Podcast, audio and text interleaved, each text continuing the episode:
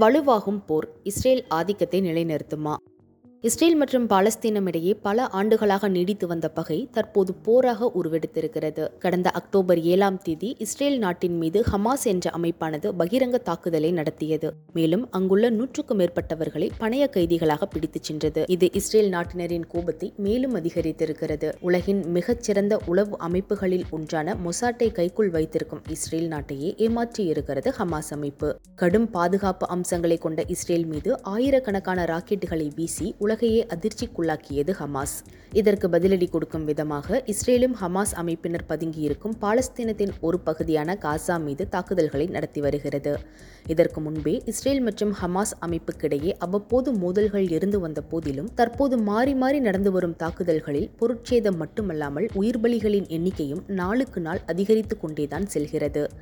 இஸ்ரேலுடன் ஒப்பிடுகையில் காசாவில் உயிர்பலி அதிகம் என்றே சொல்லலாம். மிகச்சிறிய நாடாக இருந்தாலும் உலகின் வல்லமை படைத்த இராணுவ படையை கொண்டது இஸ்ரேல். அப்படிப்பட்ட நாட்டின் மீது தாக்குதல் நடத்துவது என்பது எளிதல்ல. ஹமாஸ் அமைப்பு தனியாக இப்படி ஒரு தாக்குதலை நடத்தியிருக்கிறது என்றால் அதன் பின்பு எவ்வளவு பெரிய திட்டம் தீட்டப்பட்டிருக்கும்?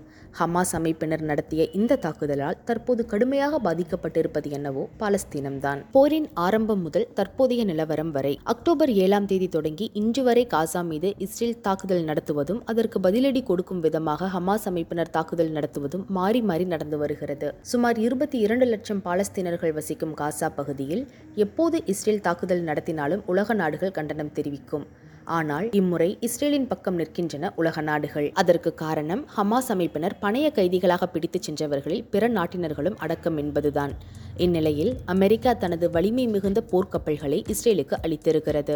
தொடர்ந்து ஹமாஸ் அமைப்பினர் அதிகம் பதுங்கியிருக்கும் வடக்கு காசா மீது தாக்குதல் நடத்தவிருப்பதாகவும் எனவே பொதுமக்கள் அனைவரும் தெற்கு காசா நோக்கி இடம்பெயருமாறும் இஸ்ரேல் ராணுவம் அறிவித்தது. ஆனால் மக்கள் அனைவரும் புலம்பெயர்வதற்கு முன்பே இஸ்ரேல் தாக்குதல்களை தொடங்கிவிட்டது.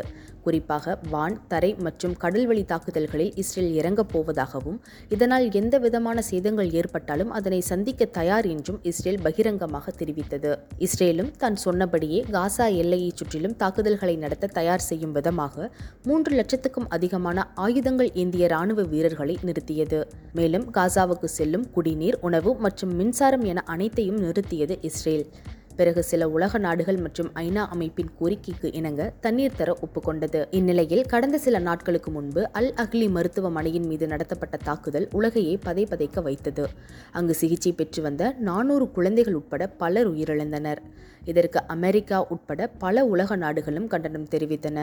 ஆனால் இந்த தாக்குதலை இஸ்ரேல் நடத்தவில்லை என்றும் வேறொரு தீவிரவாத அமைப்பான இஸ்லாமிக் ஜிஹாத் என்ற அமைப்பு நடத்தி இருக்கலாம் என்றும் இஸ்ரேல் தரப்பில் ஆதாரமாக ஆடியோ ஒன்று வெளியிடப்பட்டது. அதை அமெரிக்காவும் ஏற்றுக்கொண்டாலும் சில உலக நாடுகள் ஏற்றுக்கொள்ளவில்லை. ஆனால் ஹமாஸ் அமைப்பில் கடைசி ஆளை கூட மிச்சம் வைக்க மாட்டோம் என்று உறுதியாக சொல்கிறார் இஸ்ரேல் பிரதமர் பெஞ்சமின் நெத்தான்யாஹூ எந்த நேரமும் தரைவழி தாக்குதலை நடத்துவோம் என்று அறிவித்திருக்கிற இஸ்ரேல் கிட்டத்தட்ட இருபது நாட்கள் ஆகியும் காசாவுக்குள் ஊடுருவ தயக்கம் காட்டுவது ஏன் என்ற கேள்வி உலக நாடுகளிடையே எழுந்திருக்கிறது. மிகச்சிறிய நாடாக இருந்தாலும் இஸ்ரேலுக்கு மிகப்பெரிய பலம் என்றால் அது அந்நாட்டின் இராணுவம்தான். பிற நாடுகளுடனான நேரடி போர் என்றால் அதில் கட்டாயம் இஸ்ரேல் வென்றுவிடும். அந்த அளவிற்கு டெக்னாலஜி மற்றும் அதிநவீன ஆயுதங்கள் இஸ்ரேலிடம் உள்ளன. ஆனால் ஹமாஸ் அமைப்பினர் காசாவுக்குள் வாழும் பொது மக்களுடன் கலந்து இருப்பதும் மேலும் பணைய கைதிகளை வைத்து பந்தாடுவதுமே இஸ்ரேலின் தயக்கத்திற்கு காரணமாக பார்க்கப்படுகிறது. மேலும் சர்வதேச போர் விதிகளை இஸ்ரேல் ராணுவமே சுலபமாக மீறி அப்பாவி பொதுமக்கள் மீது தாக்குதல்களை நடத்தும்போது போர் விதிகளை ஹமாஸ் பின்பற்ற வேண்டும் என்று எதிர்பார்ப்பது முட்டாள்தனம் என்பது அனைவரும் நன்கு அறி தெரிந்ததே காசா முழுவதையும் தனது கட்டுப்பாட்டுக்குள் கொண்டு வந்து எல்லையை விரிவாக்குவதில் முனைப்பு காட்டுகிறது இஸ்ரேல். ஆனால் போருக்கு ஆதரவு தெரிவிக்கும் சில நாடுகள் கூட இஸ்ரேலின் இந்த திட்டத்திற்கு எதிர்ப்பு தெரிவிக்கிறது. யூதர்களின் நாடாக மாறுமா இஸ்ரேல்?